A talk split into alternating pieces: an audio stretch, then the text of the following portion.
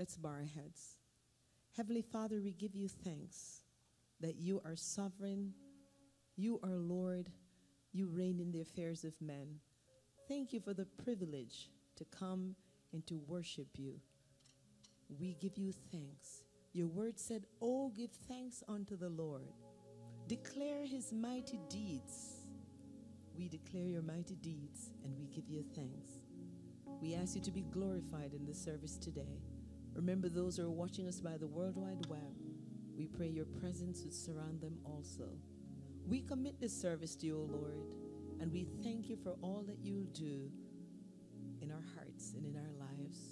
In Jesus' name, amen. Would you welcome the worship team as they lead us in the presence of God? Good morning, church.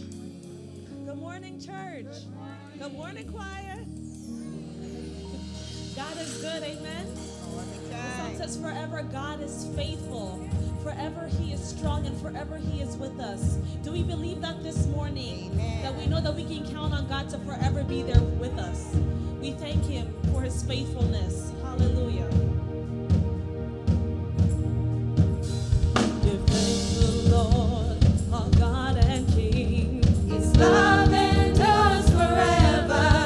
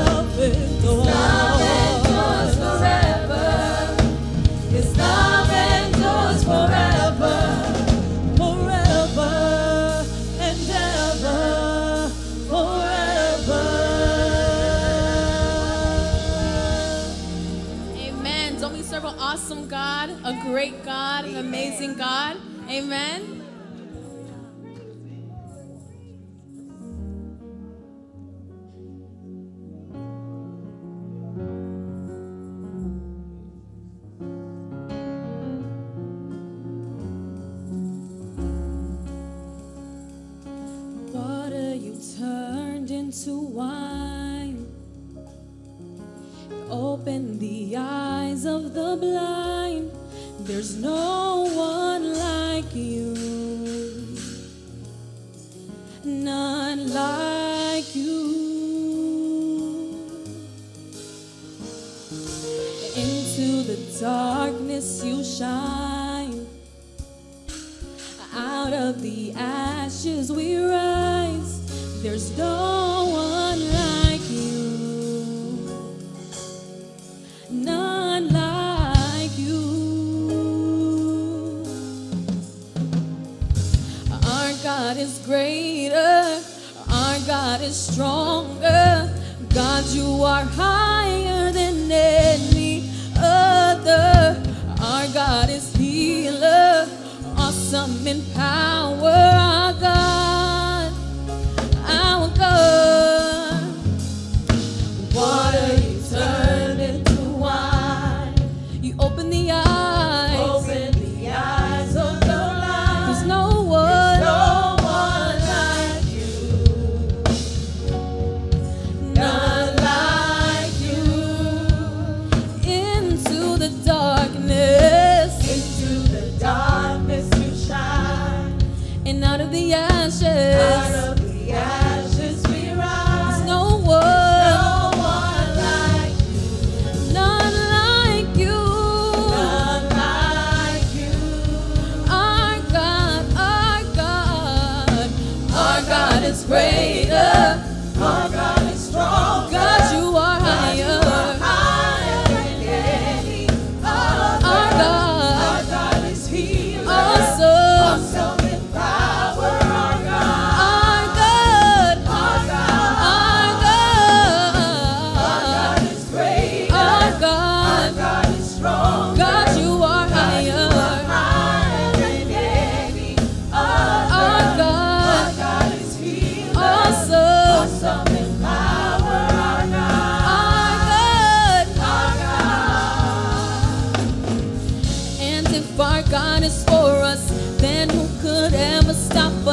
And if our God is with us, then what can stand against? And if our God is for us, then who could ever stop us? And if our God is with us, then what can stand against? Stand against. Our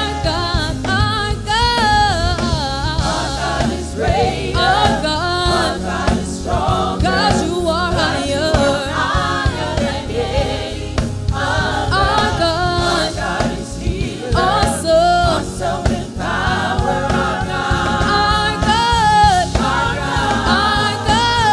Our God is great. Our God. Our God is strong. God, you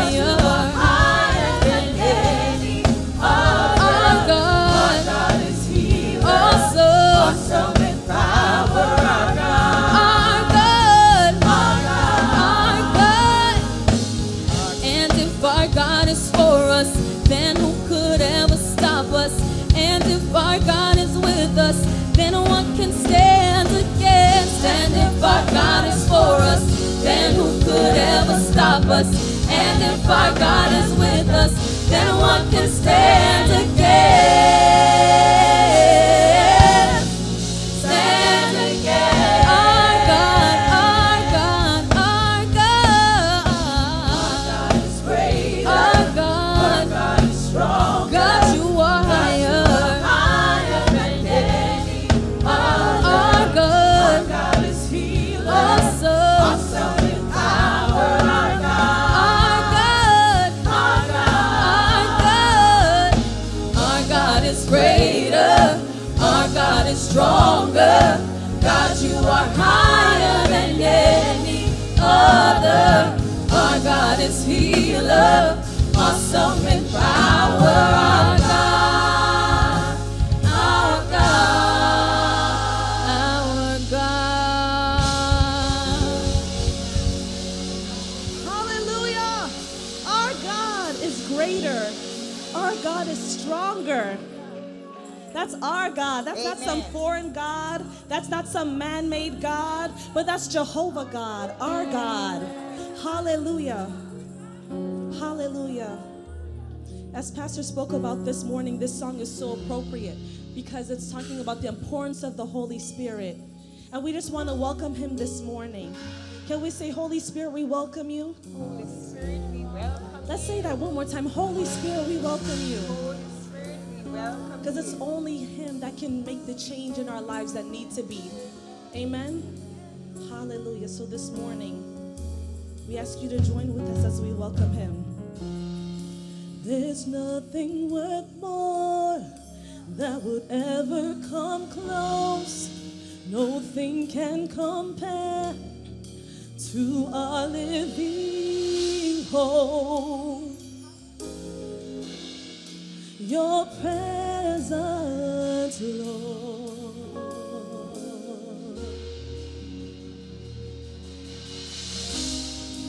I've tasted and seen of the sweetest of love, when my heart becomes free and my shame is undone.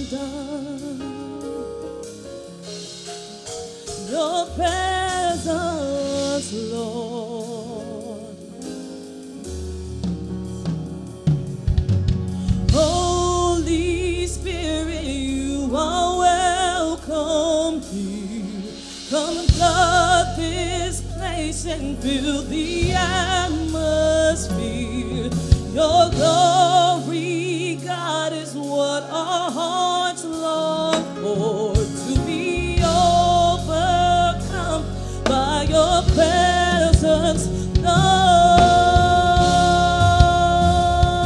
Your presence, Lord. Nothing worth more. There's nothing worth more that would ever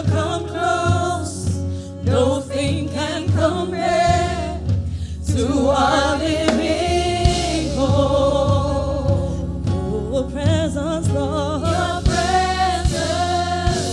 Your presence, Lord. I have tasted and seen. I've tasted and seen of the sweetest of love, when my heart becomes free and my shame is undone.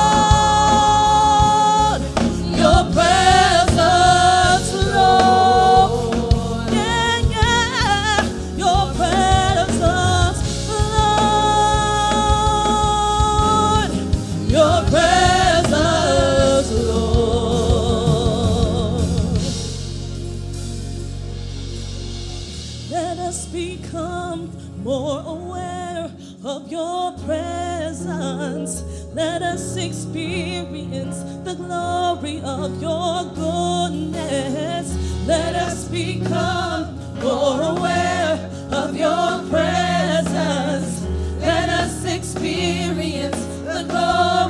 your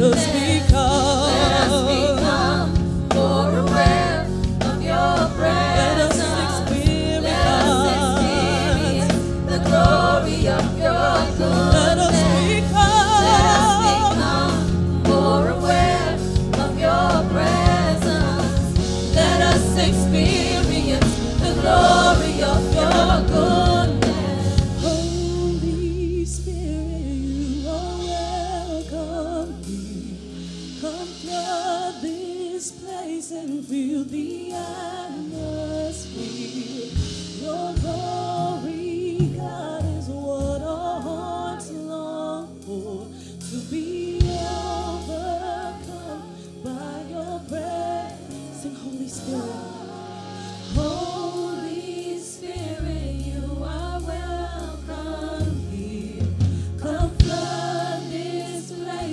fill the atmosphere.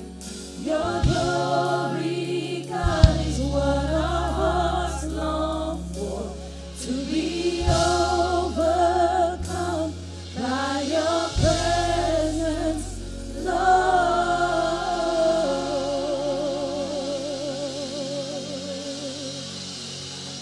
Amen. Let's just give God all the praise, all the worship.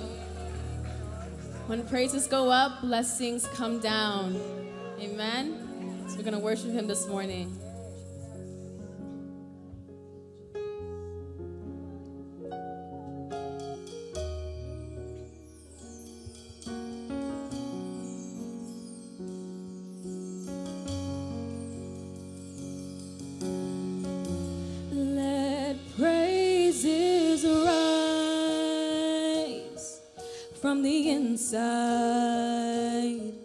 From the inside of me, may you delight in the inside, in the inside of me. Come fill my life from the inside, from the inside. Set me on fire from the inside, from the inside of me. 'Cause all I want is for you to be glorified, for you to be lifted high. All I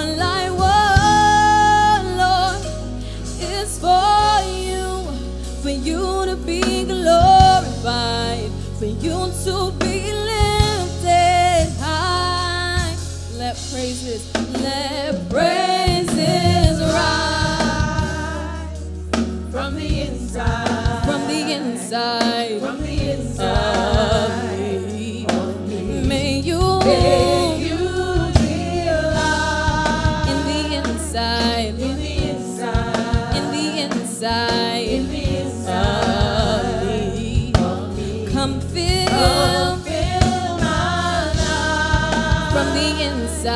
From the inside, from the inside, from the inside of me, set me on fire. From the inside, from the inside, from the inside, from the inside of me.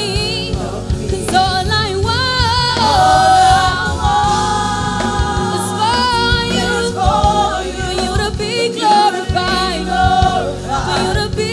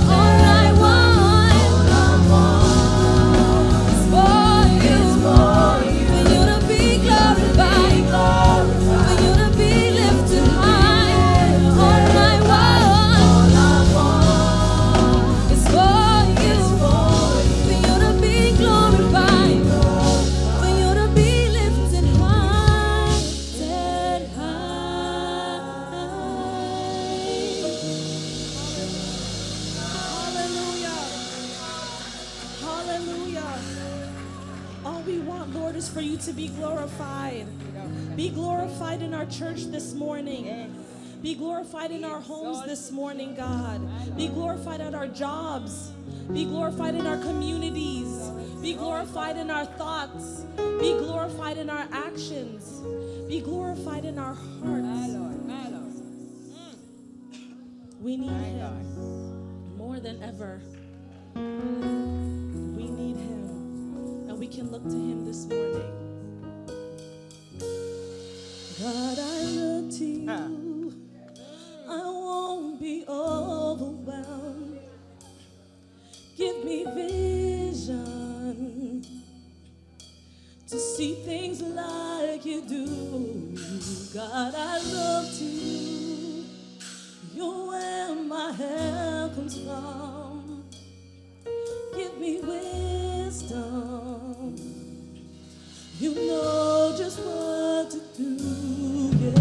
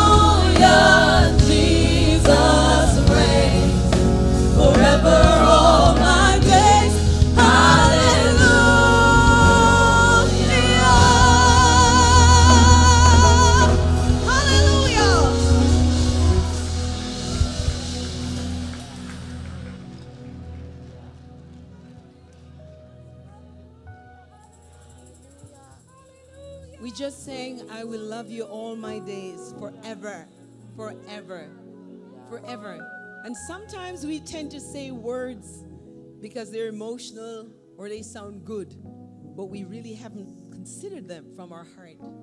And as we go to prayer this morning, we want to remember that God truly loves us. He loves us forever, regardless. He loves us in our wretchedness when no one else would love us.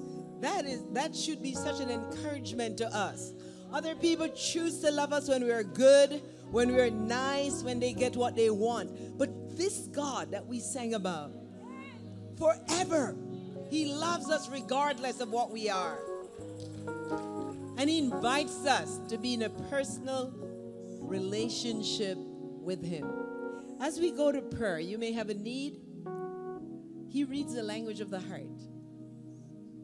You could just say what it is, and He knows. And those who are watching us by the World Wide Web, we invite you to join us in prayer also. But I want to read you two verses of Scripture that we base our prayers on, and that's in 1 John chapter 5. And verses 14 and 15 declare these words. Now this is the confidence that we have in Him, that if we ask anything according to His will, He hears us. And if we know that He hears us, whatever we ask, we know that we have the petitions that we have asked of Him. So we don't have to go doubting. All we have to do, Lord, help me to pray Your will for my life today. And the Word of God promises that when we pray according to His will, we know that we have the answer. Would you bow your heads with me? Let's join together as we go to our Father who bids us to come and to make our petitions known. Heavenly Father, we thank You that You're the greatest, most awesome Father that there is. You're not only the sovereign God who rules the universe, but You're our Father who have put our trust in Your Son, the Lord Jesus Christ. As we come today in Your presence, we give You thanks that You have supplied all our needs in the past. You have rescued us from trouble. You have watched over us. We have cried to You and You have heard. And many times we don't even remember to say thanks. But today we pause and we want to say thank You for Your mercy. Thank You for Your goodness. Thank You for Your kindness. Every morning we awaken to Your love. It is You that give us the strength to breathe and to move and to even get around, to get to our jobs. God, we give You thanks. And as we gather today, I ask You to look down from heaven and look at the heart of each one present and those who are watching us by the World Wide Web. You know the needs. You know the struggles. You know the pain that some are experiencing. Some have questions about You, because they have prayed and they think You have not answered. And they have issues with You this morning. But Father, I'm so glad that You're bigger than all our questions. And You're so willing to answer. So in Jesus' name, may You meet every need today. Whatever it is, the emotional pains, the relational issues, the breakdowns in relationship, the illnesses that have come upon some, God, the financial needs, the errant child, here this morning and have mercy. The one who has been praying for the salvation of lost family members, we ask You to hear from heaven, oh God, and have mercy. Without You, we can do nothing. In You, we move and breathe and have our being. There's nothing without You, God. Our hope is in You. And we ask that in Your mercy, You will hear and answer prayers today. Do good to each one present. Save the lost. Heal the sick. Remember the sick brethren at home. Some are recovering from surgery. We ask You to remember them. Sister Ruby, that You would touch her eyes in a miraculous way. Oh God, Sister Paula, touch her, oh God, from her surgery. Jesus, remember others who are ill with other forms of illnesses. We ask You to touch them this morning. Some are watching and they're hoping and they're waiting for Your touch. May no one be disappointed. Lord, for the one who came here today, perhaps with just a pinch of hope that they would receive Jesus, may You meet them at the point of their needs. Save souls, Lord. Save entire families today. May it be a new day in many households today. A new day because they've entered into a new relationship with Jesus Christ. So we ask You to bless each family here. Bless Your manservant who will bring the word. May the word connect with our heart and be mixed with faith. May it do good to us. May we not be the same. after hearing the word of God. Father, we thank you that you will meet every need, for you're not only able, but you're willing. We bless your name and we ask all these mercies in Jesus' name. And everyone agrees and we say, amen. You may be seated. Amen. Thank you, worship team. Let's give the worship team a big hand. Thank you so much, musicians.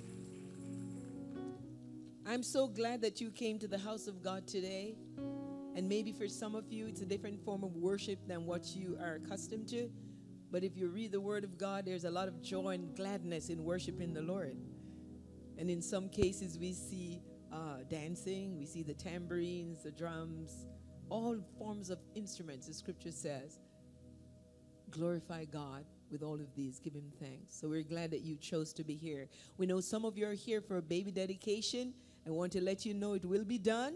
It will be done after the preaching of the Word of God. So sit tight and, you know, take in the Word and be blessed. You are not forgotten. It will be done at that time. I'd like to, though, recognize those if you're visiting with us for the very first time. We have a specially prepared packet that these wonderful ushers would like to hand to you. So if it's your first visit here and these wonderful ladies are setting the tone, if you just pop up and these wonderful ladies are going to hand you a packet. If it's your first time, don't be ashamed. We're not going to ask you to speak and we're not going to solicit anything, so you can stand. And as soon as you receive the packet, you may be seated. Thank you, ladies. You're very precious. How about those in the middle? I know some of you are visiting for the first time. Don't be shy. We're not going to solicit anything from you. We're not that type of church. We just want to send you a note of thanks for worshiping with us today, so you don't have to be afraid. As soon as you get the packet, now is a great time to open it. There's a connection card there. We invite you to complete the card legibly. We're not going to solicit. Complete the card, and when the offering is being received, you can deposit it in the offering bucket. Amen? And those who are visiting for the second time, you came before, you were blessed, and you came back again. Would you wave at me? They also have a connection card for you. Wonderful. She was really blessed. And what this card allows you to do is to ask questions about specific areas of ministry, or if you'd like a call or you have a question you want to ask the pastor or something like that, you can complete this card. And when we're receiving the offering, you also will bring that and deposit it in the offering bucket. How about those who invited our first and second time guests? Would you stand and be recognized? All those who invited guests, would you give them a great big hand? Thank you so much for doing that. Amen. And the rest of us need to take a page from their book. Because a lot of, 95% of people who don't come to church say they do not come because no one invited them. So we don't want to be guilty of not inviting. Let's ask. And if they don't come, we did our job. Amen? So let's give all our visitors, whether they're first or second time, a great big round of applause again. Thank you so much. For our first-time guest, we have a special welcome for you at the end of the service. We have a hospitality suite, and one of our hostesses will escort you there. If you so desire, you'll be refreshed before you leave. They won't hold you hostage. You can leave anytime. They just have some special refreshments for you for the first-time guest and those who invited them. I do have some special announcements, and before I go on to the announcements, I'd like to also welcome in our midst today, I hope I'm saying it right, A1C Alex Wilkes from U.S. Air Force. Mr. Wilkes grew up right here in this church. Alex, it's so good to see you. I look at him and he turned big man. I had to go down to take a second look. Welcome. We pray for you guys every single week. And we're glad you're here. God bless you, and we hope you have a wonderful rest. If you're on vacation, enjoy all the mangoes and all the goodies before you go back. Amen? Alex was a Boy Scout here, grew up in Sunday school and everything, so it's always good when they come back and serve in their country, our country, honorably. So we bless you and the other two brothers and cousin. Amen? Amen. Then for the announcements, we hope you received a bulletin when you came in, because many of them are on here, and I don't want to be repetitive, but some of them I do have to highlight. One that is not on there, I want to alert you to. Many of you know Sister Rose Cole. She's now worshiping with the new church plant, Bread of Life. And Sister Rose Cole is launching her book. It's called Schoolyard Bully. And it's a really relevant, very colorfully, well-written book, well illustrated. And it's going to be done at Book and Books at Bal Harbour this coming Saturday, June 30th at 2 p.m. She would love to see you. It's a great gift for children. Parents want to buy good books. It's good book to encourage your child. So it's a Schoolyard Bully, and it's the launch is this Saturday at Book and Books at Bal Harbour, 2 p.m. Amen?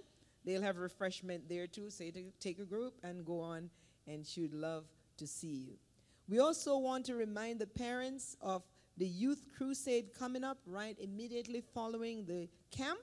We always like to totally sort of infuse a lot about Christ and living righteously in our children. They've been wet at camp, and we want to saturate them and make them ready for the next school year and also living victoriously for Jesus. So on your bulletin, it's there, July 17th to the 20th.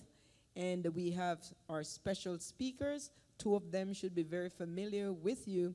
And the middle one, Brother Edgar, is going to be the youth camp speaker for senior camp.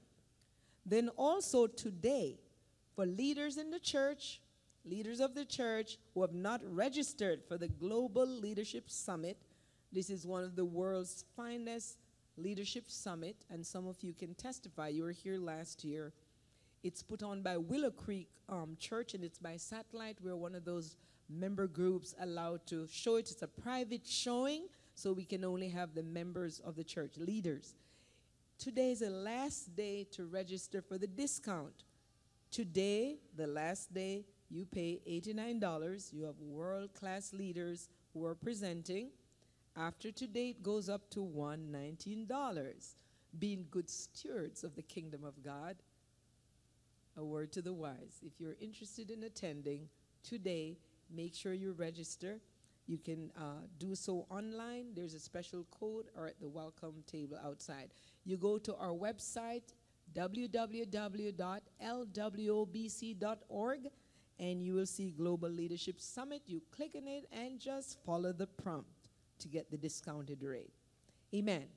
But tonight, 6:30 p.m., in the dining area, that's right here through this door, where we have the couples class each Sunday, there will be a new members meet and greet. And let me tell you who this is targeting.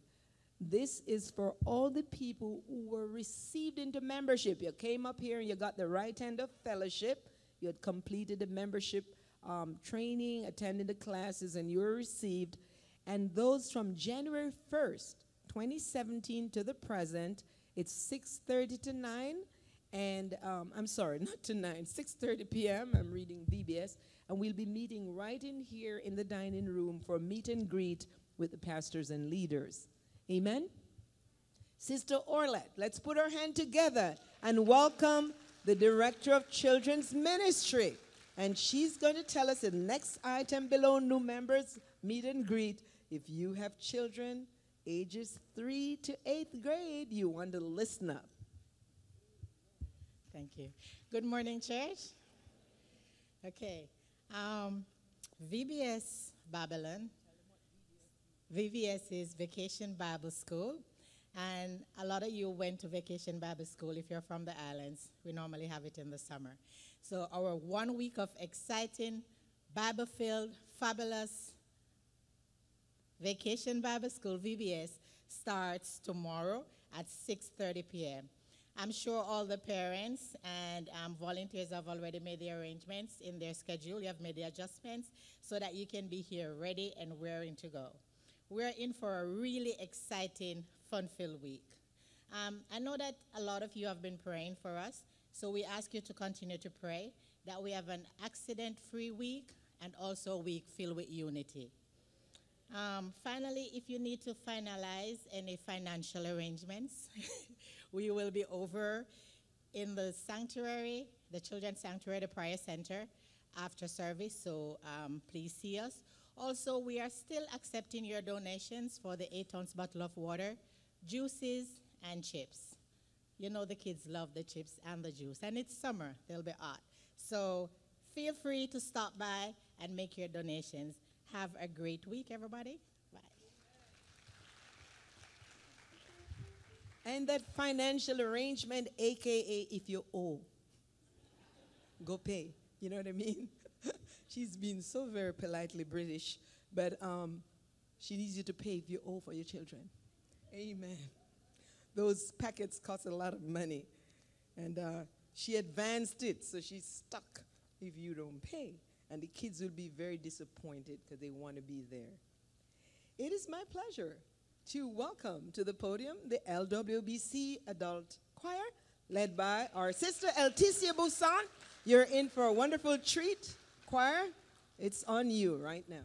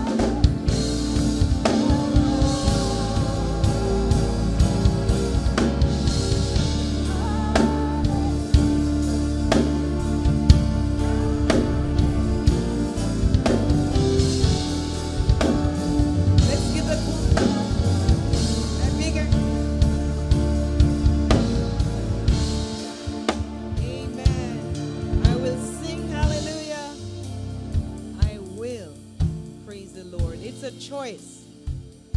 Doesn't matter what is happening in our lives. We have the power of choice, or we'll react. We can either decide we're going to be miserable and unhappy, or we give God thanks that our circumstance is not as bad as it could be. It's your choice today. I hope you will choose to sing. Hallelujah. Amen. Amen. Thank you, choir. I'm going to invite the ushers to come forward. Today is our fourth Sunday, and we have a tradition in this church. We receive our offering Nigerian style. And there's a story behind that. But what you'll see, some happy people dancing and bringing their offering as they do in Nigeria. They're very grateful that God has blessed them with something that they can give. So they celebrate giving. And so what we will do, the ushers will direct you. We'll start from the rear of the hall, and they'll direct you to your left, and you'll give your offering and go back on the opposite side. We're inviting everyone to come, so there will be no clog in the system. So whether you have an offering or not, we invite you to come and be joyful and give thanks. And then if you're a first or second time guest and you completed the connection card, would you bring it at that time? And then you can deposit it in the offering bucket. I'm going to invite our deaconess, Claudette Mendez, to ask God's blessing on you and on your gift. Praise the Lord. Let's pray. Father, we just want to give you thanks, God, for your mercies, for your blessings. Lord, we thank you for your favors on us, God. And as we come this morning and bring into your house the tithes and offering, Lord, we pray that you will bless it. We pray, oh God, that you'll give us a grateful heart, a thankful heart, that, oh God, as we give, we know that we're giving back to you of your own because you have been so good to us. Bless us as we come. We pray for the first-time visitors that, Lord, they will feel your presence today. And each one as they come and give into your kingdom, we pray that it will be used for a blessing, oh God, in your kingdom. In Jesus' name, amen. Ushers, please direct from the rear. What can I say unto the Lord? All I have to say is thank you, Lord. What can I say unto the Lord? All I have to say is thank you, Lord. Thank you, Lord. Thank you, Lord. All I have to say is thank you, Lord. Thank you, Lord. Thank you, Lord. All I have to say is thank you. What can I say? What can I say unto the Lord? All I have to say is thank you, Lord. What can I say? What can I say unto the Lord? All I have to say is thank you. Say thank you, Lord. Thank you, Lord. Thank you, Lord. Thank you, Lord. Thank you, Lord. What can I say? What can I say unto the Lord? All I have to say is thank you. Say thank you, Lord. Thank you, Lord. Thank you, Lord. Thank you, Lord. All I have to say, all I have to say is thank you, Lord. Thank you, Lord. Thank you, Lord. Thank you, Lord. Thank you, Lord. All I have to say, all I have to say, thank you, Lord. All I have to say is thank you.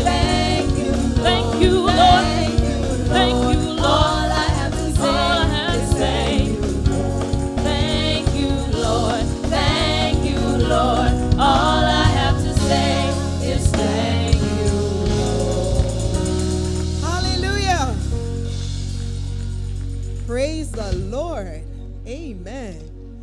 By the way, for those of you who are brave to do the dance, you got some cardiovascular workout. So you got double blessing. And those of you sat there staring, you missed out. Amen. What a wonderful thing. You go to the parties and dance. Why not in the house of God? It said worship him in the dance. Worship him with music. Worship him with singing. Come on now. That was holy jig. Praise the Lord. Amen. I have one last announcement before our speaker for the day comes. And this is from the Consulate General of Jamaica. Every year on the first Sunday in August, there's an ecumenical service of Thanksgiving in celebration of Jamaica's independence. So this year will be the 56th anniversary of independence, and the service will be held August 5th, first Sunday in August at 4 p.m. and it'll be right across the road, Cooper City Church of God. And the special guest speaker is no other than Reverend Carl Francis. So for no other reason, that's a great honor to be asked to speak at that gathering. So we want to invite you to be there and support. Let's fill the place out. Tell your friends about it. We hear about the bad things in Jamaica, but it's a good thing we're giving thanks together. So let's get together. Amen. Put your hands together and welcome our senior pastor, Reverend Carl Francis, as he brings a real dynamic word. I was here at 8, and you're going to get it. Amen. Well, praise the Lord. God is good, and all the time. Turn to the person right and left, and you tell them you're in the right place at the right time. Amen, amen. We're not a sad people. We're not like the Pharisees or the Sadducees. The Pharisees was too far to see, and the Sadducees was too sad to see. We are a living word, where the word is alive and well. Praise God. Amen. Hallelujah. And there is nothing like God's word. It is living and powerful, sharper than a two-edged sword. And we give him praise this morning. Thank you, Jesus. I want you to change your position. Some of you didn't dance, so stand with me. And we're going to sing a chorus that we haven't sung for a long time. Let the glory of the Lord rise among us. Let it rise. And it also says, let the healing of the Lord rise among us. If you need healing today, it can rise among, whether it's a spiritual, physical, financial, emotional, whatever type of healing, it can rise among you this morning. Amen? And so let the glory of the Lord rise among us. And then it says, let the joy of the Lord rise among us. And then we also sing, let the blessing of the Lord. Anybody want to be blessed today? Let the blessing of the Lord rise among us. So let's start with the glory of the Lord.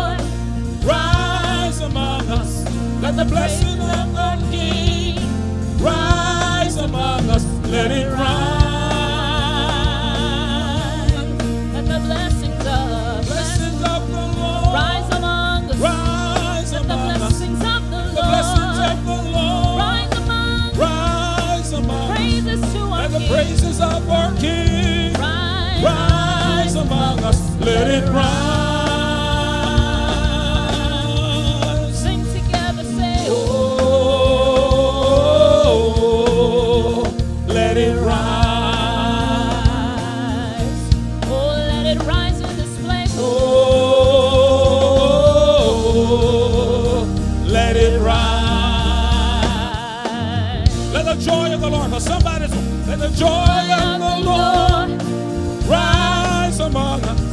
Let the joy of the Lord, oh yes, rise among us. Let the praises of our King rise among us. Let it rise. Let the joy of the Lord rise among us. Rise among us. Let the joy of the Lord, it is our strength. Rise among us. Let the praises, let it rise. Let it rise.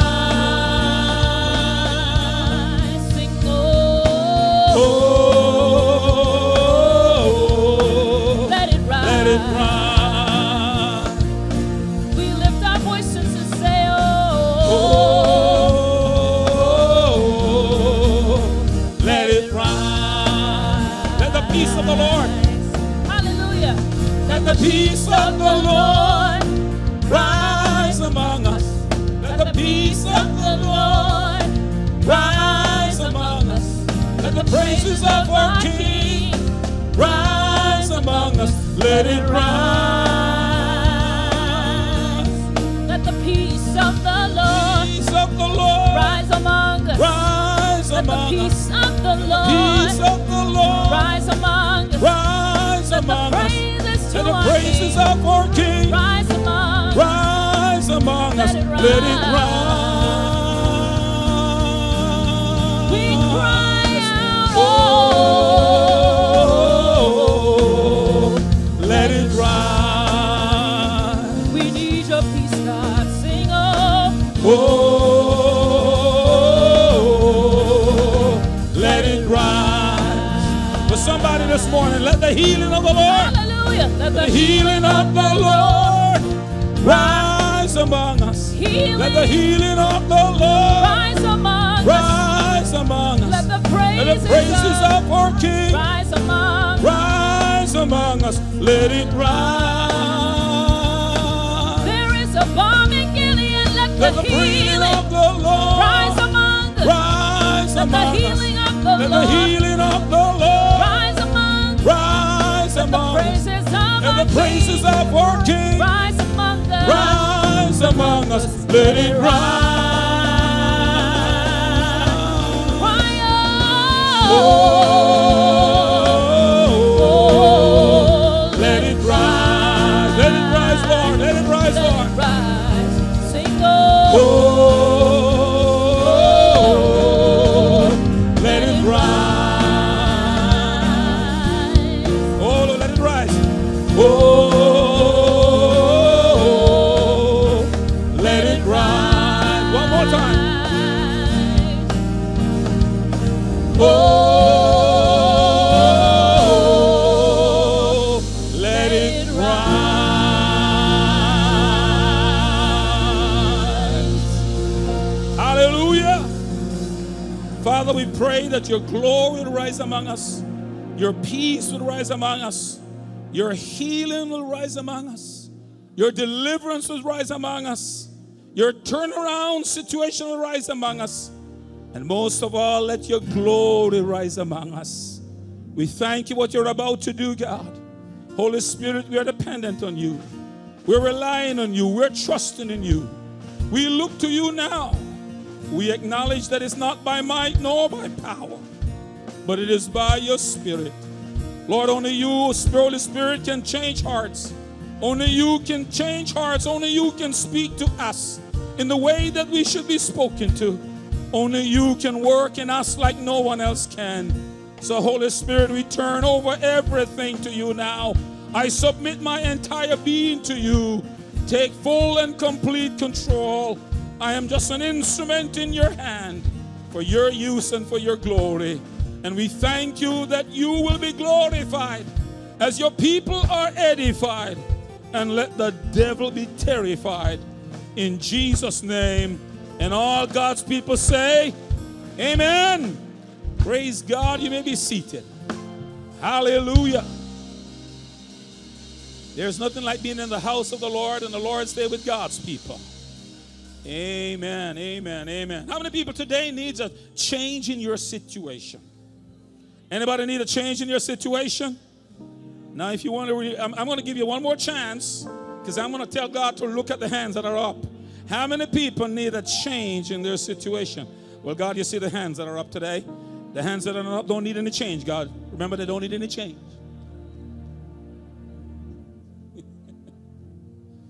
Hello?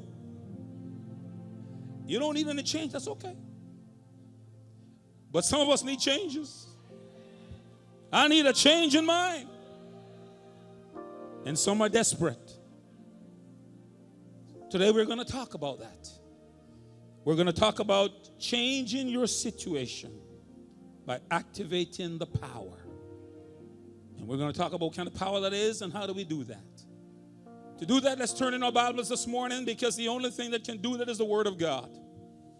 Let's turn to John chapter 16 first of all. In the Gospel of John in the 16th chapter. We want to read from verse 5 to verse 15. John chapter 16. Reading from the New King James Version. And I will also jump over after that to chapter 14 and read two verses. But we're starting in John chapter 16, 5 to 15. Let me begin at verse 5.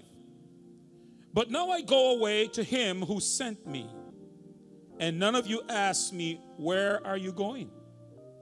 But because I've said these things to you, sorrow has filled your heart. Nevertheless, I tell you the truth. It is to your advantage that I go away. For if I do not go away, the helper will not come to you. But if I depart, I will send him to you. And when he has come, he will convict the world of sin and of righteousness and of judgment. Of sin, because they do not believe in me. Of righteousness, because I go to my Father and you see me no more. Of judgment, because the ruler of this world is judged. I still have many things to say to you, but you cannot bear them now. However, when he, the Spirit of truth, has come, he will guide you into all truth. For he will not speak on his own authority, but whatever he hears, he will speak, and he will tell you things to come. He will glorify me, for he will take of what is mine and declare it to you. All things that the Father has are mine. Therefore I said that he will take of mine and declare it to you. Then we go over to John chapter 14. And we're going to read two verses there. Verse 25 and verse 26. John chapter 14. Verse 25 and verse 26. These things I have spoken while being present with you. But the Helper, the Holy Spirit, whom the Father will send in my name, he will teach you all things and bring to your remembrance all things that I said to you. I want you for a moment to turn back to chapter 16, and let me emphasize the pronoun that you see there over and over again. I want to begin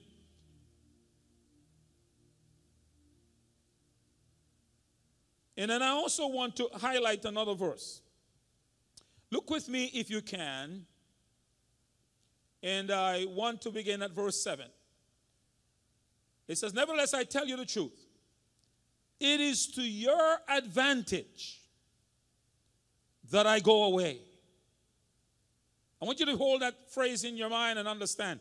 It is to your advantage that I go away. So I want you to say this with me. It is to my advantage that Jesus go away.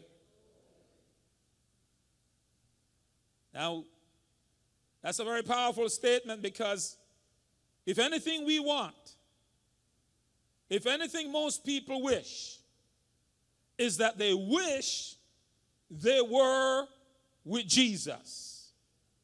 They wish that Jesus could just walk in here right now. They wish that, man, I wish I was there so that like the woman with the issue of blood, I could just reach out and touch the hem of his garment.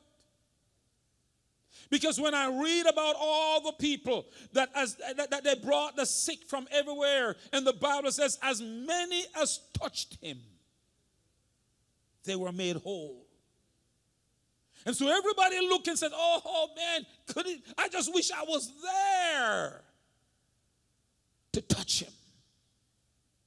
And yet Jesus is saying to us this morning, it is to your advantage that I go away. How does that make sense? He tells us. Look at the verse. Let's continue. He says, for if I do not go away, here's a problem if I don't go away, the helper. Can you say the helper? Oh boy, there's a helper. I mean, I don't know about you. Do you love help? In the country that I came from, we used to employ some people at the home that we would call the helper. You know, that was a term we use, the helper. Here the Bible says, Jesus says, if I don't go away, the helper will not come to you. Now, you and I want help, right? We want help. So if he doesn't go away, the helper won't come. So what do we want to say? Go, Jesus. Because we need help, right? And if he doesn't go, the helper will not come. So we need to say, okay, Jesus, go, bye-bye, bye-bye. You go, because he says it is to our advantage. Let's continue. We're going to read the scriptures, you know. But if I depart, he says, if I go, I will send to you, right? The helper, if I go away, the helper, if I do not go, the helper will not come to you. But if I depart, I will send him to you. I will send him to you. I want you to notice it's a him to you. It's not I will send it to you. Hello? I will send him. We're talking about, what are we talking about then when we say him? We're talking about a person. We're talking about a person. We're not talking about some force. We're talking about a person. I will send him to you. Let's continue. And it says, and when he has come, he will convict the world of sin and of righteousness and of judgment. And he goes on to say why of sin. Let's jump down to verse 12. I still have many things to say to you, but you cannot bear that now. You can't bear it. However, when he gives the same person another name now. He was called a helper up front. Here he's given another name. The Spirit of what? Truth. The Spirit of truth. When he, the Spirit of truth, has come, he will what? Guide you into all truth. Don't you want to know the truth about things? Don't you want to know if somebody's telling you something, you know if the truth they're telling you? Don't you want to know when you get into a transaction to buy a house and somebody says it has no leak, there is nothing wrong with the house, and everything is fine? Don't you want to know if that is the truth? When you go to buy a car and somebody says to you, well, you know, this car runs well, there's no problem, we have no problem with it. It doesn't, you know, it's wonderful, everything is fixed, we fix everything on it. It's just we change some things, they're brand new. Don't you want to know the truth? Well, the Bible says when he comes, He will lead us into all truth. For he will not speak on his own authority, but whatever he hears, he will speak. And he will tell you things to come. In other words, he's going to tell you things that have not yet happened. Hello? Yeah. That's the helper, who is also the Spirit of truth, who is also the Holy Spirit. Now that I've laid some foundation, because there's a lot of confusion about the Holy Spirit out there. There are denominations that teach that the Holy Spirit is a force. Denominations. They teach that the Holy Spirit is just a force. It's not a person. It's just a power force. You just heard Jesus. If Jesus refers to the Holy Spirit as he, him, who do you want to believe? I want to believe Jesus. And so the Holy Spirit is a person. The Holy Spirit is the third person of the Godhead. And so the Bible says to us that when it is better for Jesus to go, because when he comes, it is going to be to our advantage. Now, you know, we talk about this morning changing your situation by activating the power. And we're going to talk about the power of the Holy Spirit. But I want you to understand that power is very important to people. People like power. Did you know that? People like power. You know, they may not want to admit that they like power, but leaders like power. In fact, the former White House counsel to President Nixon and now deceased Charles Colson, who was called Chuck Colson, was asked by someone, given the comparatively small salary and the heavy psychological weight of the presidency of the United States, why would anybody want to be president? You know that some of you in here may have made more than the president does. He has a lot of perks, but he doesn't get a lot of salary. A lot of perks. He has a lot, you know, he can get an Air Force One. He can, you know, he has a, nobody, he doesn't have to worry about his clothes. You know, everybody picks out. In fact, he doesn't get to pick out what he wears, generally. I don't know about Trump. He looked like he made Trump everything.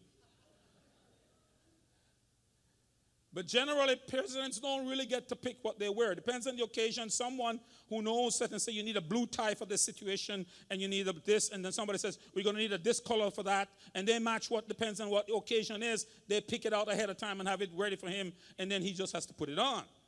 That's typically what happens to presidents.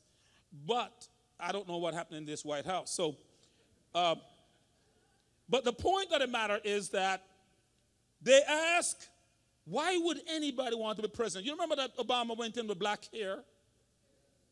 And he came out with what? White hair. I've never seen a president go in with black hair and come back out with black hair. Every president that I've seen goes in with black hair and comes out with white hair. That's a lot of stress.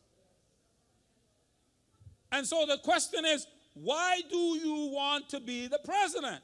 They asked Chuck Colson, who was so close to the president, why would anybody want to be a president? He didn't even think about it. He didn't even hesitate. He says one word, power. Because most of the presidents don't really take the presidency. It's not because they're looking at big salary. You know, most people who get there already have a lot of money. One thing they desire is power. And one of the most striking illustrations of how power is important to men is when you lose it. How you react when you lose it really tell you how much power it is important to you. So listen, there's a story about Nixon when he lost. You know, he was impeached. You remember that? And so there are these writers, Bob Woodward and Carl Bernstein. Sometimes you see them on TV. They wrote an op-ed, The Final Days of President Nixon's Reaction to His Loss of Power. And here's a quote. Between sobs, Nixon was plaintive. How had a simple burglary done all of this? He got down on his knees, he leaned over, and he struck his fist into the carpet in the Oval Office, crying, "What have I done? What has happened?" You think he was crying over the salary that he was losing? Oh no. It was a lack of power. So power is important. But you know something that I learned? The Bible tells me in Psalm 62:11, it says, God has spoken once, twice have I heard this, power belongs to God. That's where real power is. Real power belongs to God. The great British preacher Charles Spurgeon, he says it this way, and let me quote him. If he delegates a portion of it to his creatures, yet it is still his power. The sun in the heavens, although it is like a bridegroom coming forth from his pavilion, like a champion rejoicing to run the course, as in Psalm 19, yet it has no power to move through the universe except as God directs it. The stars, although they travel in their orbits and no one can stop them, yet they have neither power nor force except that which God daily infuses into them. Can I tell you? Power belongs to God. Now the question is, has God delegated some of that power to us? Well, let me let the Word of God answer for itself. Without me telling you the answer is in the Bible.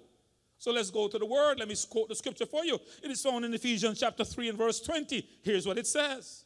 Now unto him that is able to do exceedingly, abundantly, above all that we ask or think, according to the power that what? Worketh in us.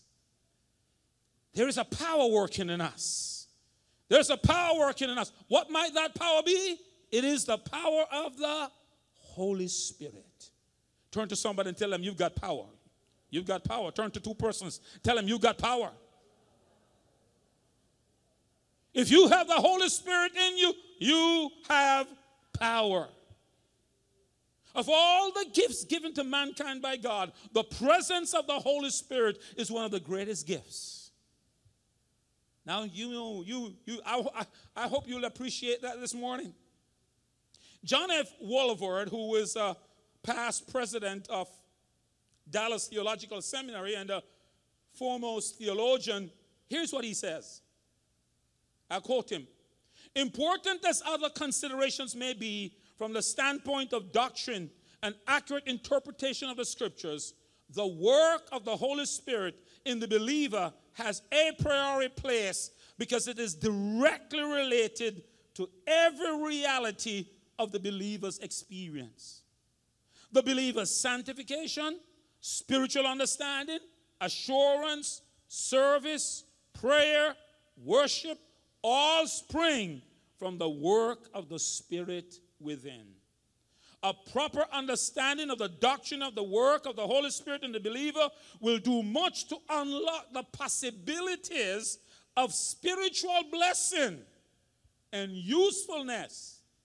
And it is accordingly the duty of those who teach and preach to give careful attention to its study and proclamation, which is what I'm doing this morning. The Bible says he was saying, the theologian was saying, if you really get a grasp of who the Holy Spirit is in the life of the believer, it will unlock the possibilities of spiritual blessing and usefulness.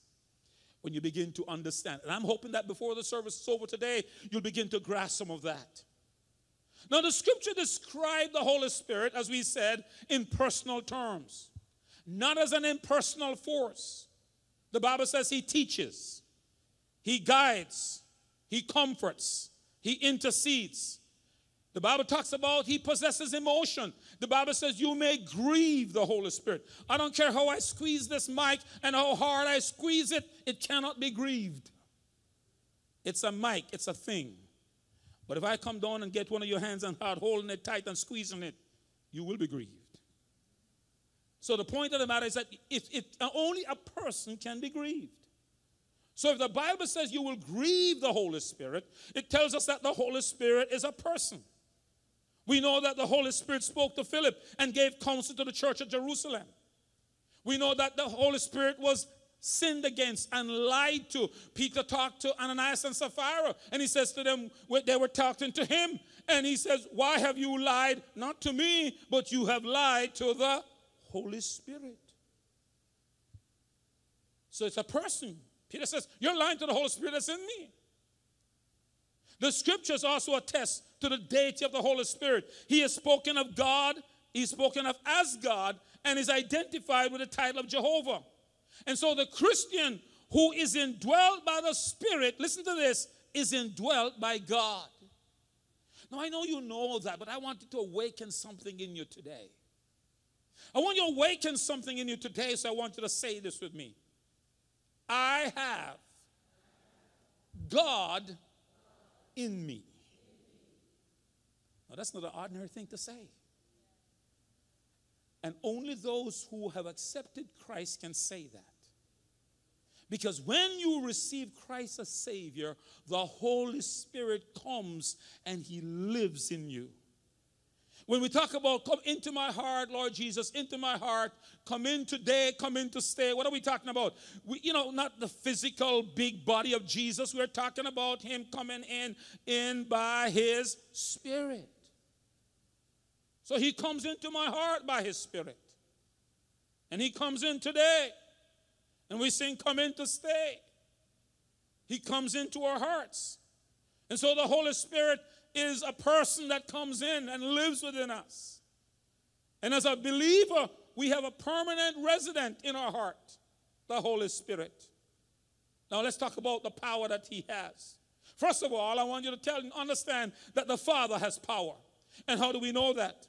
The Bible tells us that in Hebrews chapter 11 and verse 3. Here's what it says. The worlds were framed by the word of God. When God wanted to create anything, remember it said, and God said, let there be light, and what? That's right. And everything God said, it came into being. He spoke, and it came into being. The Father had power. And He spoke, and things happened. The Son also has power. Like His Father, He's the creator of all things. In John chapter 1 and verse 3, it says, without Him nothing was made that was made. In Colossians 1:17, it says, in Him all things are held together. So we know that Jesus has power. The Father has power. Jesus has power. In the Trinity, can I tell you, the Holy Spirit also has power.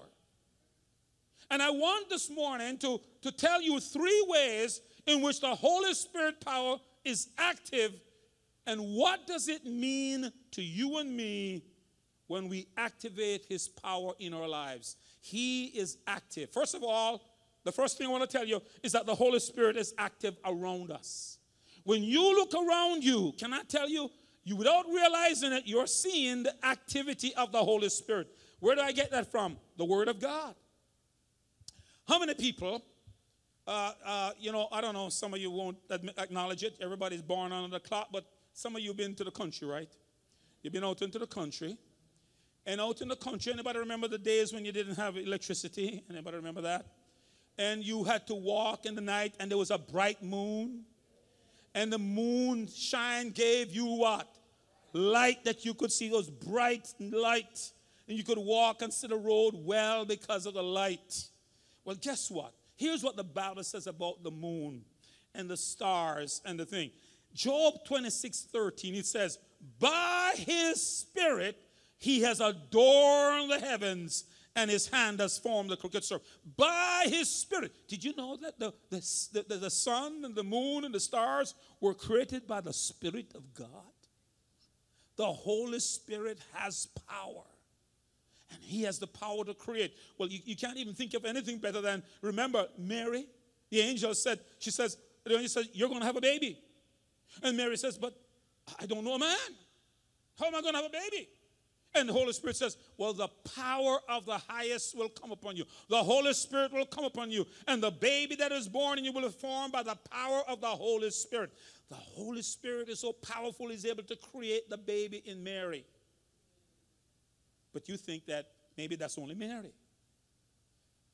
I want to take you to a passage of Scripture. So turn, get your Bibles with me now. Let's go to Psalm 104. I need you to see this. Psalm 104. I like when the Bible speaks for itself.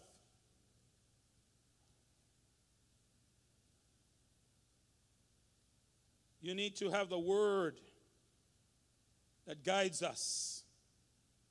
Not man's idea. But the word of God speaks to us in Psalm. And I'm going to see where I'm going to start. I don't want to take the whole time, so I'll start low down to verse, let's start at verse 15. The high hills are for the wild goats. So you wonder why God has those hills? It is for the wild goats. The cliffs are a refuge for the rock badgers.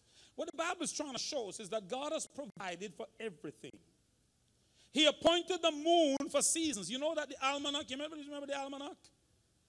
You used to have the almanac. No, people don't, young people don't have a clue what I'm talking about, you know, because they're born with this digital stuff. Well, there used to be a print thing that they print with your calendar for the year, and it still is decided on whether it's full moon or new moon or half moon. Or, you know, all of these different things. And so the Bible says that he appointed the moon for seasons. The sun knows it's going down. You make darkness and it is night. In which all the beasts of the forest creep about. So, you know, at nighttime, you don't want to go around in the forest areas, you know. The animals are out. The young lions roar after their prey and seek their food from whom? From God. When the sun rises, they gather together and lie down in their dens. So once the sun rises, the lions go back to their den and they rest a day, and you know they sleep a day and work at night. And then it says, when the day comes and the sun rises, man goes out to work. Hello? That's where you're headed tomorrow morning. And to his labor until the evening. O Lord, how manifold are your works. In wisdom you have made them all. The earth is full of all your what? Possessions. This great and wide sea in which are innumerable teeming things, living things both small and great. There the ships sail about. There is the Leviathan, which you have made to play there. These all wait for you, that you may give them their food in due season. What you give them, they gather in. You open your hand, and they are filled with good. You hide your face, they are troubled. You take away their breath, they die and return to their dust. Here is the verse. You send them your spirit, and what happened to them? They are created. Did you know that the Holy Spirit was involved in your creation? The Holy Spirit was involved in your creation. He just talked about animals and living creatures in the ocean. And he talked about men. And he says, another verse says, all your creatures, the Spirit, were created by the Spirit of God. You were involved in your creation, in your mother's womb. The Holy Spirit was involved. That's why you are wired a certain way. You are wired a certain way. Some people are very quiet. And you want to get them to talk, and you want to, he doesn't say a thing. How can somebody sit there for so many hours and don't open their mouth? And then some people, and they can't stop. We're wired differently. And all are necessary, by the way. You need a quiet one and you need a talking one. There's a time when you need a talkative person. A quiet person is going to have a hard time representing you in court. Can I tell you that? I mean, that's not going to be so easy. If they don't want to talk and they go to court, well, Your Honor. Well, Your Honor. Your Honor. ain't going to work. You don't want an attorney. The other defense attorney is laughing and says, oh, gosh, this one is easy. I can write my check already. Oh, no. You need both. You need a person who will say, Your Honor, let me explain to you. Section 564 of the code says this. And in the case of Brown versus June here in 1654, here is what it says. And the judge in that case, Your Honor, you know, he's able to cite all the stuff. Amen. And to give him the background from where he's coming from and the rule of law that he's using and all those different things. And he's able to explain to you. You need somebody who can talk about that. Amen. So you need both persons. But the Holy Spirit was involved in your creation. That's what I'm trying to say to you. So the Holy Spirit is at work around us. And then the next thing the Holy Spirit is involved is in the resurrection of Jesus Christ. Here's what the Bible says. In 1 Peter 3:18, Christ died for sins once and for all, the righteous for the unrighteous, to bring you to God. He has put to death in the body. He was put to death in the body, but made alive by the Spirit. It is the power of the Holy Spirit that raised Jesus from the dead. Now, this is why I'm not going to finish. I can see I'm not going to finish the message. I have to come down because I needed to get the crux of the matter. And the 8 o'clock didn't get this because this came to me at the end of the message as I was wrapping up for them. The Holy Spirit showed me something. So here's what I'm trying to say to you this morning. We realize that the Holy Spirit... So let's go back to this. How many people would love if Jesus could just walk right in here now? So you could just touch the hem of his garment. Because if you could just touch the hem of his garment, you would be made whole. But you know something? You know that not everybody would be made whole? Because you would only be made whole if you believe. You know, a lot of people think it's just the touching him that makes a difference. Oh, no. I've got to believe that when I touch him, I am made whole. Because you remember, the woman with the issue of blood, he was going about his business to go to the ruler's house to heal the ruler's house. The ruler person had died, the person in the ruler's house had died, and he was going, and the crowd was among him. And he stopped and said, who touched me? And the disciples said to him, come on, Jesus. What do you mean who touched you? There's a lot of people bouncing upon you in the crowd. What do you mean? He says, someone touched me. There's a different touch, you see. It's not just brushing on Jesus. There's a special touch. And that's why some people are not getting what they're supposed to get because they're touching Jesus, but they're not touching him as they should touch him. They're just touching him. They're just bouncing on him, but they're not really touching him the way. He's not turning around and saying, who touched me? You want to be able for him to say, who touched me? And so the woman came trembling, knowing because the Bible told us why. Because the Bible said, she said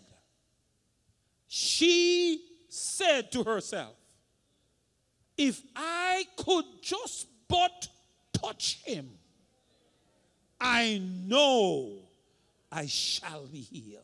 Glory to God, somebody. Hallelujah. She said that. And so she already knew what the result was going to be before she got there. And she pressed through the crowd and pushed her way and made her way through the crowd and pushing. And everybody said, what's wrong with this woman? And she says, I know where I'm going. What's wrong with you, woman? And she says, I don't care what you say. I'm pushing through to Jesus. Is there somebody pushing through to Jesus this morning? Because you got to touch him. It's not just a regular touch. You've got to touch him with a passion. You've got to touch him with a desire. You got to touch him with a knowledge and understanding. When I touch him, I shall be made whole. She had no doubt about it. And so when she touched him, power left Jesus. Faith always draws the power of God. You want to activate the power of the Holy Spirit that is in you? You need the faith to believe God. You need to begin to believe in the Word of God. You need to believe what the Word of God says. And when you says, I can do all things through Christ who strengthened me, you believe it. When you say, I am more than a conqueror through him that loved me, you believe it. When you say, the Lord is my shepherd, I shall not want, you believe it. When you say, my God shall supply all my needs according to his riches and glory, you believe it. When you say, I shall live and not die, you believe it. When you say, by his stripes, I am healed, you believe it.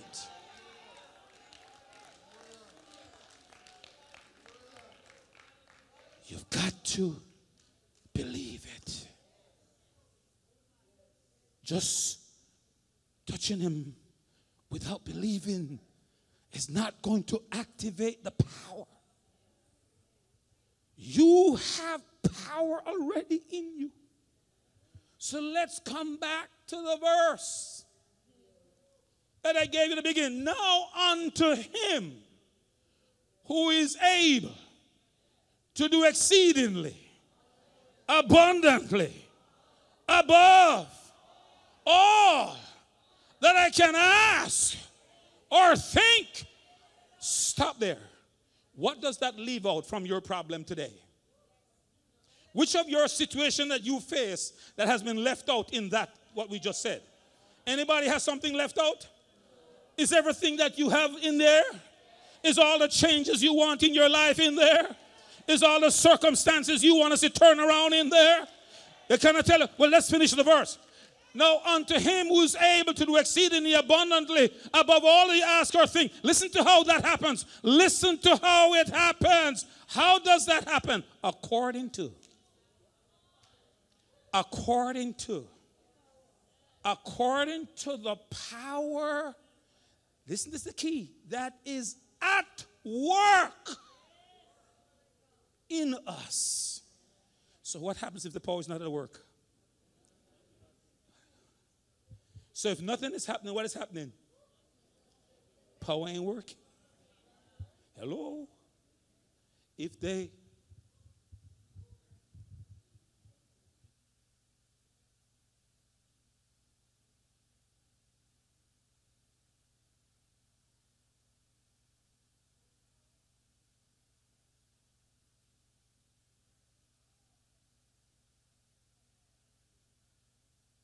Power. There's a difference when the power's at work. If the power is working, something is going to happen. If the power is not working, nothing is going to happen. You need the power to be at work. And so a lot of people are still crying out to God and calling on God and doing other stuff, and nothing is happening because the power in you is not at work. You are waiting for God to do something that he's already ordained for you to do. He says, he's up there saying, activate my power, activate my power. Turn the power on, turn the power on, turn the power on. Have you ever gone to somewhere and you say something is not working and you're checking and you're wondering and someone says, is it plugged in? Basic elementary. And when you check, the thing was not plugged in. You put the thing in the oven. You ever do that? In a little oven, you put the thing in the oven and you turn the knob and everything and you walk away. You come back half an hour, think your thing is ready. When you look, you say, wait, what happened to this oven? You check. It was not plugged in. You got to plug into the power. You got to activate the power. And the only thing that can activate the power of God is faith. Hello? I don't care how many hallelujahs you shout. I don't care how big, how long you dance. I don't care if you leap over 7 benches. I don't care if you run around this place 10 times. If you don't have faith, all of that running is just exercise. Oh, gosh. You need to believe. But here's the problem why we're not believing. What is wrong why we don't have the faith? The Bible gives the answer. Because faith comes by hearing, and hearing by the word of God. Now here's the big thing. Sunday morning sermon can't help you alone. It's not enough to give you the faith level when the storm comes. When the storm of life comes and you have no real faith, and the bones are, and your spiritual life is dry, and a little wind comes, like, you know, sometimes it's not hurricane time, but it's just a strong wind, and you go outside and look outside of your yard, and you see a lot of things fall out, all the dead things fall out of the tree, because a little storm comes, a little storm, and not even a hurricane comes, just a little wind comes, strong wind comes, blow off everything, because it is dry up and dead. If you're dead spiritually, then when the storms of life come, you're not going to survive. So you know what happened to some people when that happened? They get mad. And they said, this Christian thing don't work. And they blame God instead of finding the problem. The problem was in them. Instead of recognizing, you know what, I'm the problem. No, it's God. You know, this thing don't work because I believe him. I thought he would have done it. He's supposed to help me. I'm supposed to be a child of God. Well, that's not going to help you either. We've got to have the word in us to have faith. Faith comes by hearing, and hearing by the word of God. You cannot live off somebody's sermon and be strong spiritually. A Sunday morning sermon is not enough to keep you strong. You've got to get into the word for yourself. You've got to read that word. That word has got to get into you. And when that word gets into you, my friend, when you sit around the word of God and you let the Holy Spirit begin to speak to you, he opens your heart and you see your weakness. You see your faults. You see how far short you are. You begin to weep. Because you realize, you said, God, I'm nowhere where I'm supposed to be.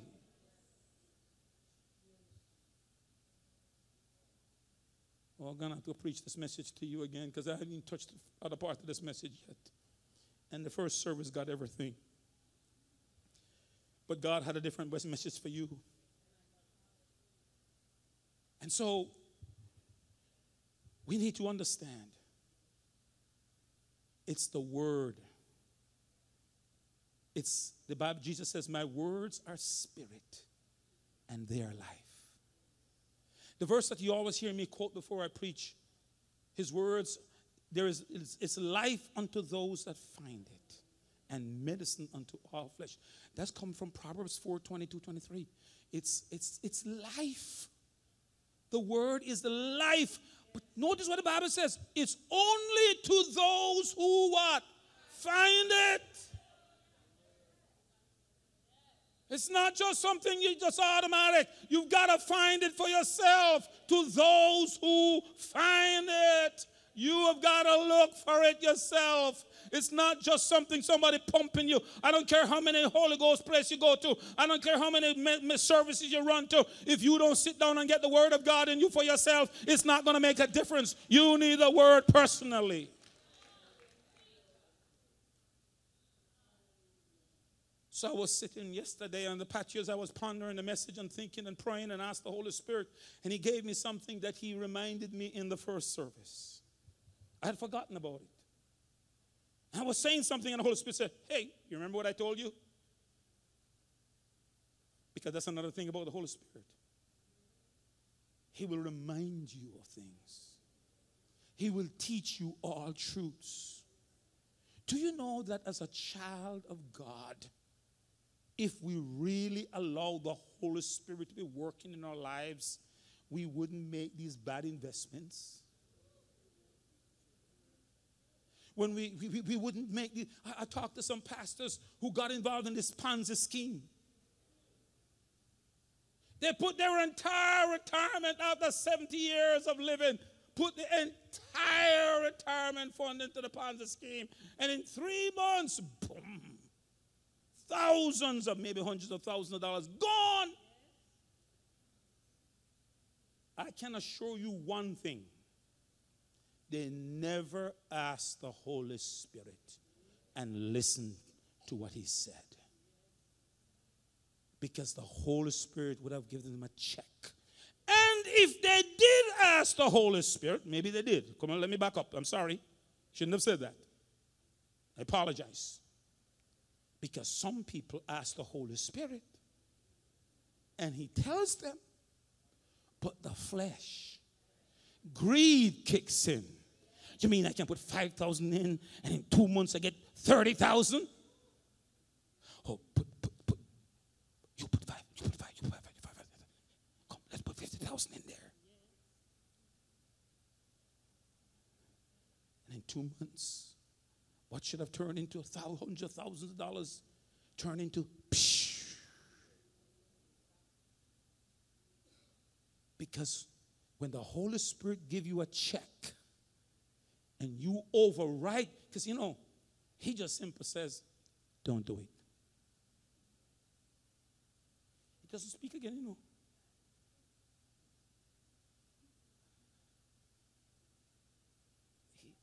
He doesn't speak again. You go to take the money to the place and your spirit not right. You don't feel comfortable, but you say, but I don't see anything wrong. So-and-so got money. This one put money in there and get it. And we reason with the Holy Spirit and we tell him what he doesn't know. We're famous for doing that. Telling God what he forgets and what he doesn't know. We remind him, but God, I think you forget about that person, God. Oh, we're good at doing that. And once we override what the Spirit says, the Holy Spirit dropped something in my spirit. Marriage. Ooh, boy. Everybody's going to say, Pastor, quit now. Quit. Quit.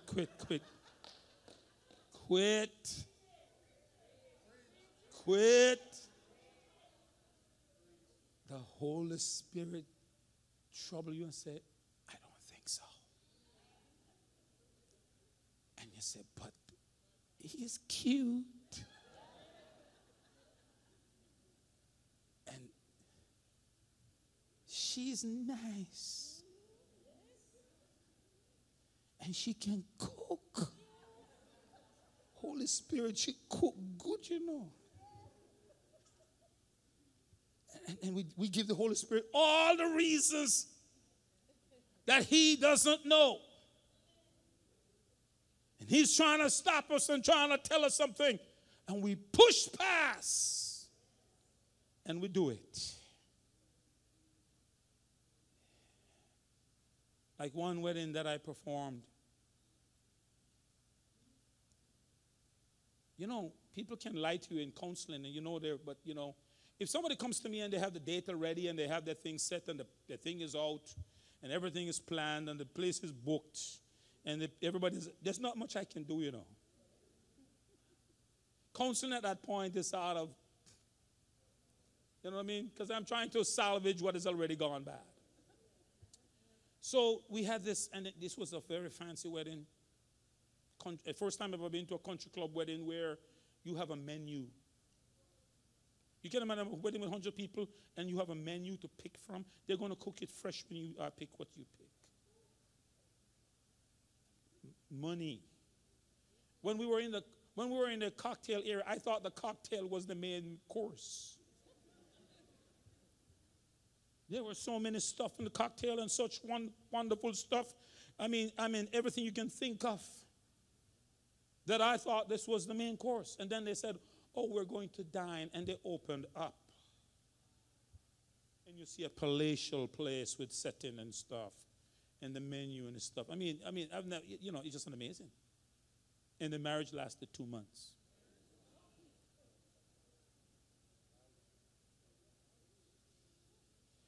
Because the day she was going down the aisle, she knew. She told me afterwards. She had been getting the no signal from the Spirit, but I've been pushing past because they've mailed out everything. They've done everything already. So right now, you know, I don't want to turn back. I don't want to crash everything. So they're pushing past it. And, of course, you know, thousands and thousands of dollars gone to waste. all for naught.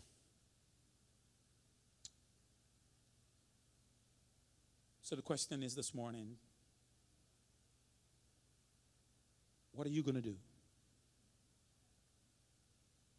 If you want your situation changed, you need to remember it's in your hands right now. It's according to the power that is at work in you. And you have to work the power. It's not God coming down and doing it for you. He has already made the provision for things to occur.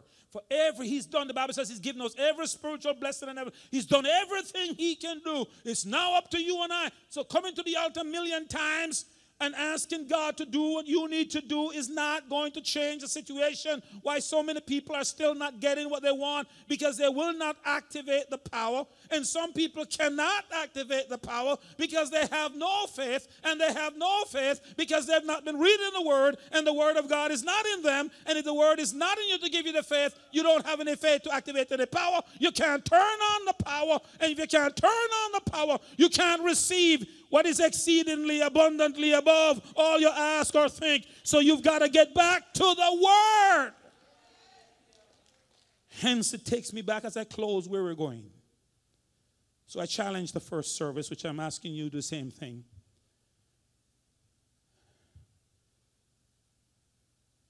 I said to them, if you eat as often as you read the Bible,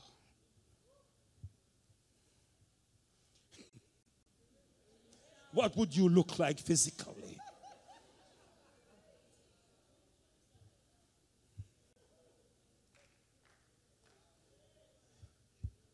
So the challenge for the Living Word is for the month of July. God gave me this. For the month of July, he gave me this. For the month of July, we are going to read the book of Proverbs. There are 31 chapters and 31 days.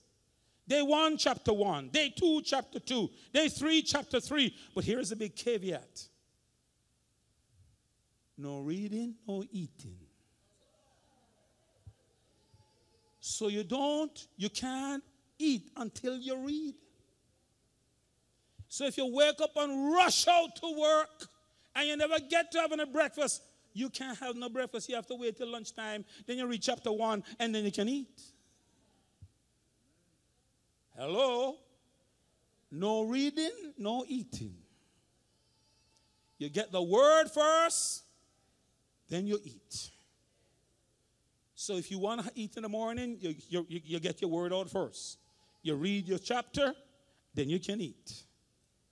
But we want to be able to see what's the difference that's going to happen. When you get the Word in you for 31 days straight, you're in the Bible for 31 days straight, reading the passage of Scripture, not just one or two verses, but a passage, the whole chapter, for 31 days when you're reading it, and see what happens in your life. Because I'm telling you, the faith comes by hearing, and hearing by the Word of God, and the way to activate the power that's in you, because the Bible says the same power that raised Jesus from the dead is in you. And you and you and you and you and you and you and me. Same power. And we can't see any results. Then the power is certainly not being activated, because God is not a liar. So we've got to activate the power. And in Living Word, we're going to start activating that power. So we can see deliverances. So we can see him doing exceedingly, abundantly, above all that we ask or think. Bow your heads with me. Father, we thank you. We're going to dedicate babies. We thank you, Lord. We thank you for speaking to us today. Lord, thank you that you care about us enough to send this word to us. We needed it, God. We needed it. And so today, we will begin to activate the power, because our faith will increase as we get into the Word daily. We thank you for what the changes that are coming to Living Word. We thank you for the revolutionary processes that will take place, transforming things that will occur because we get into your Word and your Word gets into us. We thank you in Jesus' name. Amen. I'm going to ask those with the baby. We have two dedications. Talia Alexandra Lawton Nelson. Wow, what a famous name. That's a long name. Talia Alexandra Lawton Nelson. Shelly Ann is coming, mother. Tamara Nelson is also coming. And then we have Eliana Mia Garnett. Wow. Carolyn Fenton and Orlando Garnett. And we have godmothers and godfathers and other relatives coming up. And as you come, I want to read a passage of scripture for you. Passage of scripture taken from the Gospel of Mark, where Jesus was describing what we are about to do.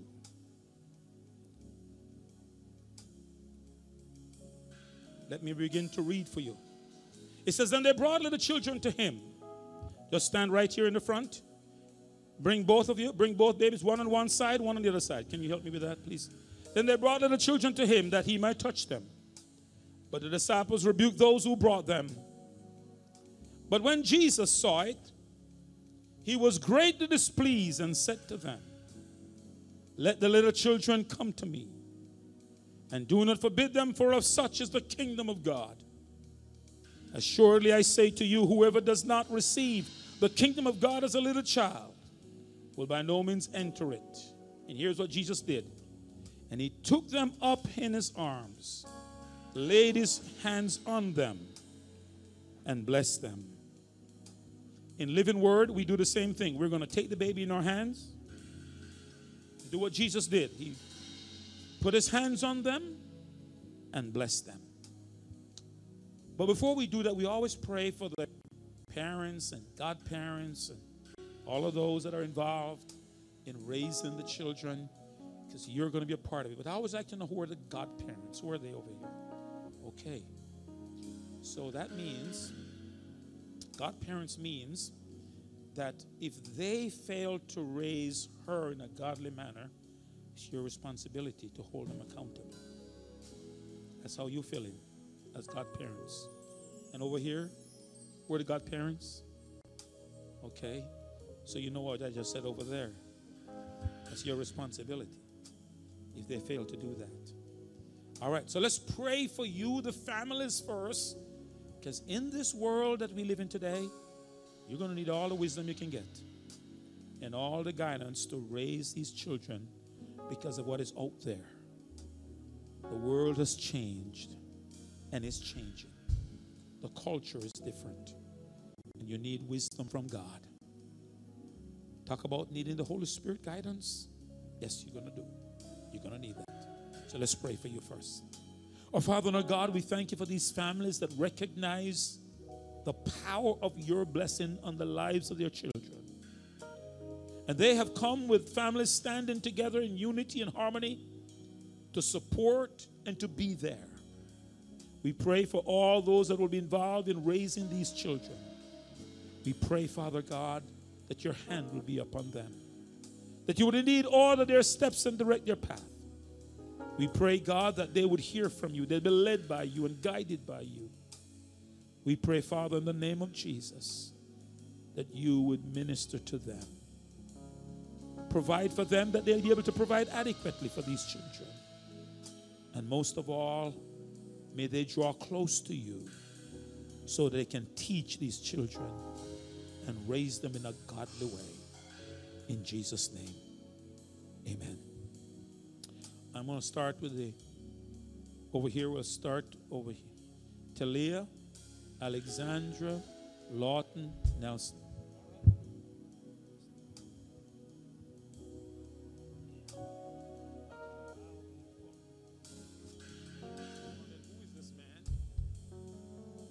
In her pretty dress. All right. So let's pray for her. You like my mic? If you're going to be a preacher, that's okay. Our singer, all right, let you hold it, okay? Let's hold it together. Father, we thank you for Talia. You formed her and fashioned her. No child is an accident, but thereby design. We talked about that your spirit was involved in her birth, in her creation. And so, Lord, you have sent her here on earth on a mission. She's on a mission. There's a purpose for her coming. And Lord, I ask you that from the day one, you'll begin to order her steps and direct her path. Oh, that the Lord would bless you indeed and enlarge your territory. That his hand would be with you. That he would keep you from evil. And may you never cause pain. Lord, I pray that your hand of protection, provision would be for her. We pray, Lord, that the purpose for which you created her and formed her, that she would fulfill your purpose in her life. That no matter where she goes or what she does, she would be involved in your purpose. So, Lord, bless her from this day. We anoint her with oil and dedicate her in the name of the Father, the Son, and the Holy Spirit. Be blessed of God. Amen.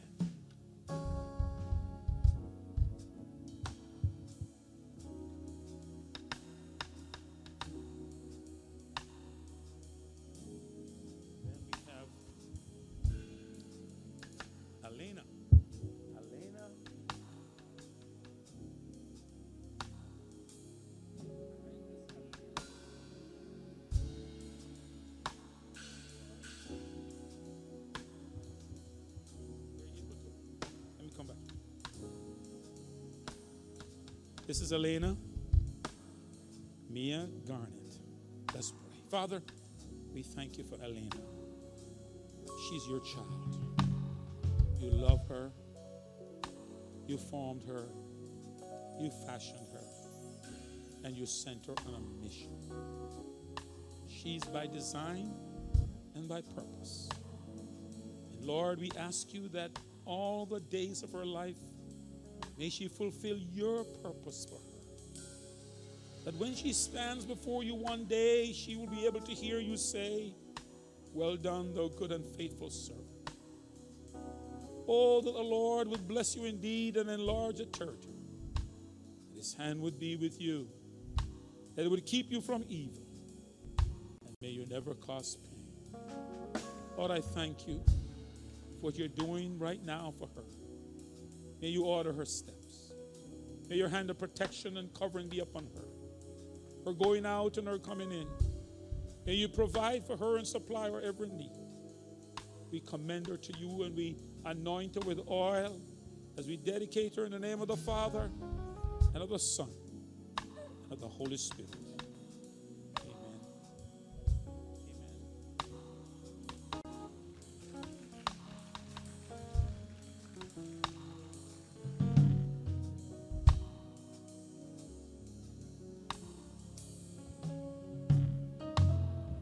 Give them a hand as they go. Let's bless. Praise God. The rest of us, let's stand together. Hallelujah.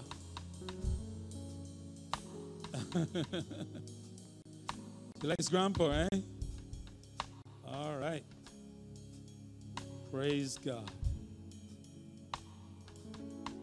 This evening we have the meet and greet for those members who have been received since January of last year till now. We want to invite you to be a special meet and greet this evening. As you heard, we're going to be meeting right here in those double doors. That's where the room inside there is where we'll meet. And we come together at 6:30, get an opportunity to know more about Open Bible as a denomination and us as a church.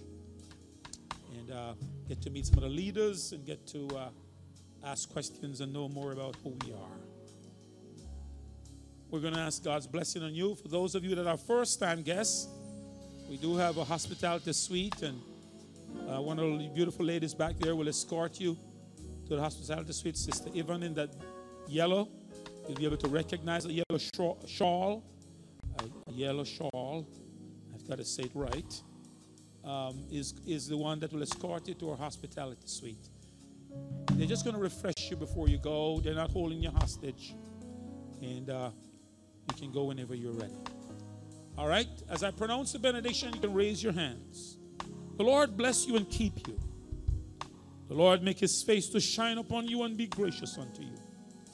The Lord lift up the light of his countenance upon you and give you his peace, as together we say, surely goodness and mercy shall follow me all the days of my life, and I will dwell in the house of the Lord forever and ever. Amen. All right, God bless.